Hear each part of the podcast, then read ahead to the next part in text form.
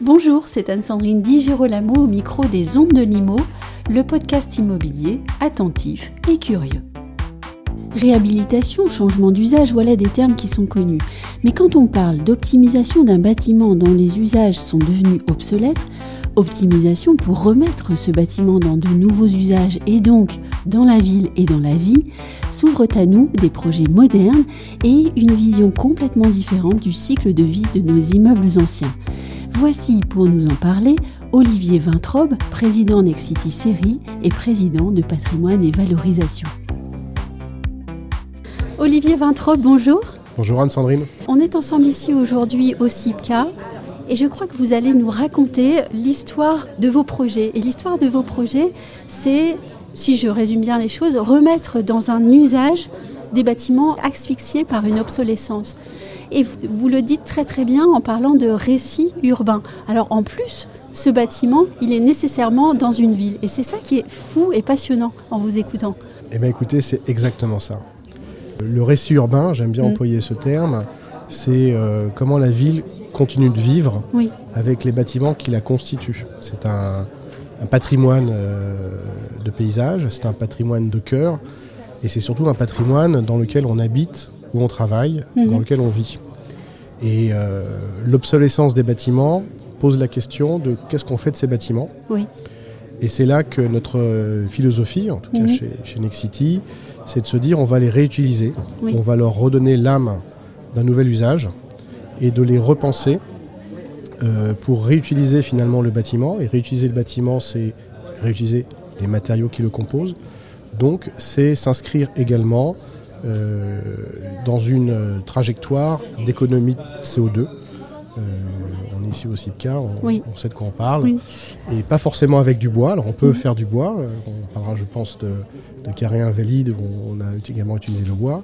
Mais c'est avant tout une démarche de bon sens et une démarche extrêmement économe carbone. Et ce bâtiment qu'on cherche, euh, peut-être que parfois on veut revaloriser parce que c'est un élément historique ou c'est un, élément de notre culture, de notre histoire. Et eh bien finalement, vous, vous dépassez ça et vous dites il faut absolument que ce bâtiment se réadapte aux usages et à des usages de maintenant. Tout à fait. Et il trouve toute sa modernité oui. Euh, par le fait d'assumer que les logements seront atypiques. On ne va pas essayer de refaire les mêmes logements que dans du neuf. Oui on ne va pas retrouver les mêmes logements que dans l'ancien, parce que de toute façon, ce n'était pas des logements, ça peut être des bureaux qu'on doit transformer. Et donc, il faut qu'il y ait énormément de créativité et de, subtilité pour conférer à ces logements euh, les usages dont on a besoin, mais également des usages modernes, puisque c'est des logements qui peuvent être un peu plus grands. On a souvent des plateaux. Mhm. On peut y télétravailler plus facilement. On peut peut-être avoir des espaces euh, pour les enfants. Euh, ce qui est difficile à faire dans le neuf, finalement, on peut le faire dans des bureaux qui sont euh, euh, transformés. Et, ce qui est aussi très intéressant dans votre discours, c'est que vous filez la métaphore, en fait. Vous parlez de, de récit urbain, et puis ensuite, vous me dites, mais il y a une écriture programmatique. Hmm. Alors expliquez-nous. Bah, l'écriture problématique, c'est un peu euh, c'est le diagnostic du médecin. Oui. Vous allez ausculter le bâtiment, parfois avec les mains, ça peut arriver. Hein. Hmm. Certains bâtiments tapent sur les murs.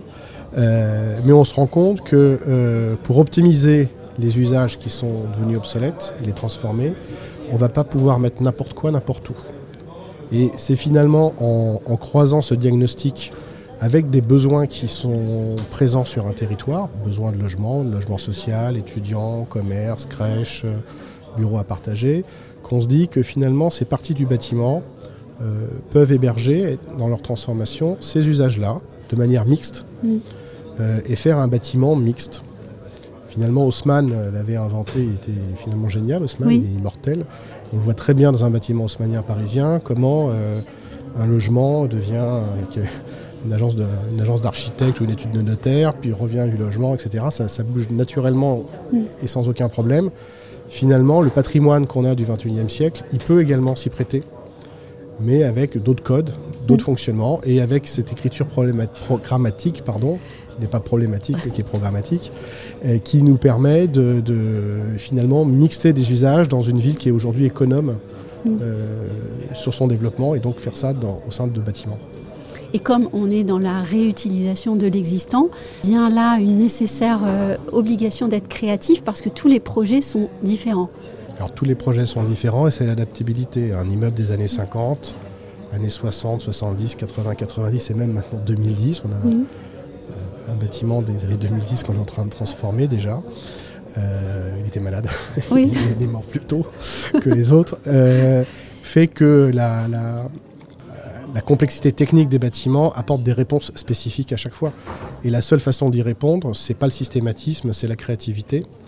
Et la créativité, ça passe aussi par le design. Mmh. Euh, le design et l'ergonomie, c'est-à-dire la façon d'utiliser les espaces et de, réfléchir à proposer des, utilisations des espaces euh, qui ne sont pas aujourd'hui euh, la norme. Alors je pense beaucoup, notamment pour imaginer mon propos, aux, jardins d'hiver, qui peuvent, sur un bâtiment de bureau assez épais, euh, trouver un espace entre le mur rideau et, l'intérieur d'un appartement en créant une cloison, enfin, finalement une deuxième façade qui va isoler un jardin d'hiver qui ne sera pas un balcon, parce que c'est pas forcément joli de mettre un balcon sur des murs rideaux. C'est même plutôt laid, on va dire. Donc il, faut, il faut arriver à, trouver ces espaces-là et, à, trouver de, nouveaux usages dans l'usage logement qui permettent de rendre en fait ces produits désirables. Importer la mixité dans l'immeuble et apporter la mixité dans, l'immeuble, puisqu'effectivement, dans la programmation qui résulte de la configuration, on va chercher à travailler le socle d'une certaine manière, avec certains usages. Mhm.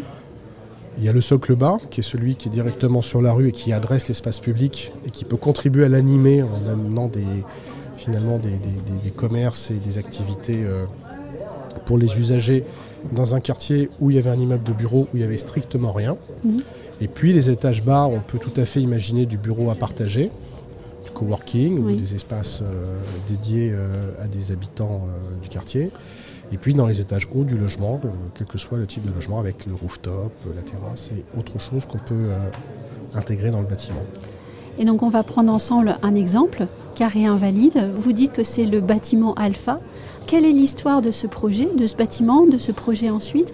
Pourquoi c'était un bâtiment un projet alpha? Et, comment est-ce que vous l'avez mené? Et qu'est-ce qu'il est devenu? Alors c'est un projet alpha parce que en fait c'est une consultation qui était organisée par la région Île-de-France qui était propriétaire de l'immeuble oui.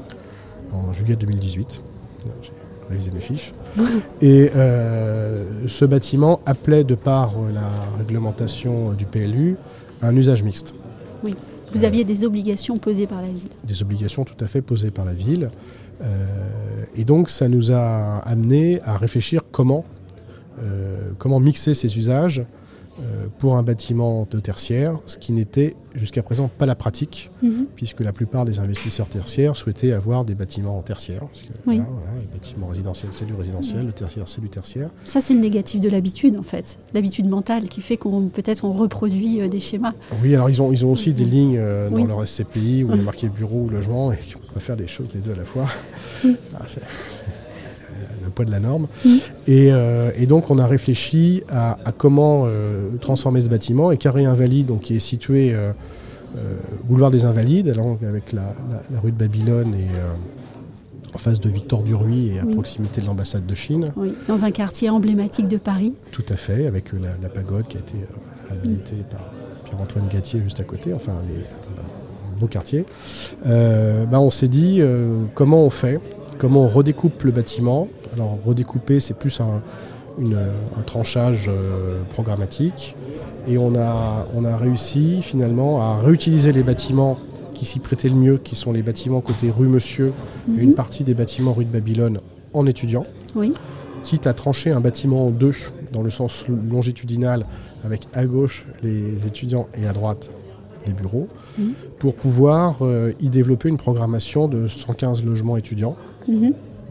Euh, dans le quartier avec des extensions, puisqu'on a utilisé le bois pour faire des extensions euh, sur, euh, sur les bâtiments, enfin sur les, murs mitoyens qui le, qui le permettaient. Et donc on a un projet aujourd'hui qui permet d'avoir un centre d'affaires qui peut héberger environ 1200 collaborateurs avec un bel amphithéâtre qui est la résurgence de l'amphithéâtre qui existait à la région Île-de-France Et puis à côté, des étudiants qui ont un site exceptionnel en plein milieu de Paris, mm. à proximité des, grandes universités. Et ce mix-là vient animer le quartier, qui était un peu, un peu éteint. Comment est-ce que vous envisagez et comment est-ce que vous imaginez la, vie au quotidien entre euh, des étudiants et des salariés qui viennent comme ça dans le même immeuble tous les jours? Il y a déjà un contexte de quartier puisqu'on a oui. Victor Duruy qui est juste à côté. Donc il y a une tradition étudiante. Il y a l'arrêt du bus. Un grand lycée parisien. Un grand lycée parisien avec euh, beaucoup de personnes célèbres euh, qui y sont passées et qui certainement qui passeront encore. on a la, la, ligne de métro station François Xavier juste en face. Euh, non, on est en plein cœur de la capitale, on est à proximité à pied euh, du centre de Paris. Euh, on a en fait une, vie aussi qui est diurne ou nocturne, qui va être mmh. rendue possible par les étudiants, qui ne le sera pas par les salariés. Et donc c'est cette, animation permanente qui va mmh. réinsuffler de la vie dans le quartier et, euh, qui, euh, je pense, euh, contribuera à l'animation. Et qui donne tout son sens à l'idée de la mixité en fait sur le bâtiment. C'est vraiment ça, puisque finalement, si c'est matérialisé par jour, nuit, en étant très schématique, c'est beau. Ben, en fait, la mixité, c'est avoir un, bâtiment comme un équipement, enfin un bâtiment qui permette d'adresser en permanence des gens. Que ces gens habitent dedans la journée, enfin travaillent dedans pardon la journée, euh, que ce soit des commerces qui viennent adresser les gens qui habitent dans le quartier, que ce soit des gens qui dorment la nuit. En fait, on, a toutes les fonctions euh, en permanence actives dans ce bâtiment, mm. contrairement à un bâtiment obsolète où on va avoir peut-être que des gens qui viennent au bureau le matin, qui partent le soir, et puis, puis c'est tout. Là, on a un bâtiment qui vient contribuer à l'animation du quartier. Et c'est vrai que cette mixité-là, cette micro-mixité euh, de quartier est essentielle pour l'appropriation d'un nouveau projet euh, au sein d'un voisinage qui voit toujours arriver des projets avec, avec angoisse. Là, c'est des projets qui viennent également les adresser parce qu'il y aura des équipements qui, les, euh, qui vont venir les toucher dans leur quotidien. Donc à vous écouter, on perçoit bien l'aboutissement de ce projet que vous avez appelé bâtiment alpha. Et moi j'aimerais bien savoir donc le bâtiment bêta, gamma, etc. À quoi il va ressembler alors? Alors ils sont tous différents parce qu'en fait, comme on s'adresse à des personnages mm des personnes, hein, des, personnes euh, immobilières, ils ont tous leurs caractéristiques. Aujourd'hui, on, adresse euh, dans notre activité aussi bien des bâtiments du, XVIIIe siècle. On a actuellement l'hôtel Pont-Sardin à Reims, qui a hébergé l'ancienne chambre de commerce et d'industrie, qui, euh, qui, est un hôtel particulier et qu'on rénove en monument historique et qu'on transforme également en usage, mm. bureau en logement un bâtiment qui est en, en cours d'étude sur Clichy, qui date de 2010, avec des grands murs rideaux et des, grands plateaux qu'on retransforme en logement. Alors, les logements sont évidemment complètement différents. La façon de traiter les surfaces est différente et la mixité est également différente. Donc c'est pour la petite histoire sur, sur Pont-Sardin, euh, on, avait des caves. Pont-Sardin, c'est Veuve Clicquot, Pont-Sardin. Euh, Pont-Sardin, c'est mais elle avait des caves. Elle avait des caves voûtées en pierre avec des énormes grilles. Et donc, on va réutiliser ces caves-là pour les commercialiser à destination de personnes qui voudraient stocker leur vin. Logique et normale. Donc ça, c'est pas quelque chose qu'on va reproduire systématiquement dans, tous nos projets. Mais là, en l'occurrence, euh, ça existe. Ça a du sens. Euh, stocker son vin, idéalement du champagne dans les caves de Madame Ponsardin, ça, bien. ça peut être bien. Donc on, retrouve aussi des usages effacés euh, en transformant les usages. J'ai une dernière question un petit peu personnelle à vous poser. Qu'est-ce que vous ressentez dans, l'aboutissement de tous ces projets qui s'accumulent et, qui à chaque fois marquent une vraie progression en fait, puisqu'on est quand même à un moment où beaucoup de choses changent et très vite. Moi, ce qui m'anime beaucoup, c'est que c'est arriver à, montrer des évidences. Souvent, la, complexité cache l'évidence, et quand on arrive euh, à, montrer euh, que finalement on avait sous nos yeux quelque chose euh, de précieux, mm. qu'on ne s'en rendait pas compte, et qu'on on arrive finalement à, à, transmettre cette évidence à chacun et tout le monde se dit ah bah oui c'est ce qu'il fallait faire et c'est une bonne idée que finalement tout le monde se réunit et se rassemble, je trouve que c'est une grande satisfaction d'avoir réuni les gens autour de projets comme ça. Merci beaucoup. Merci.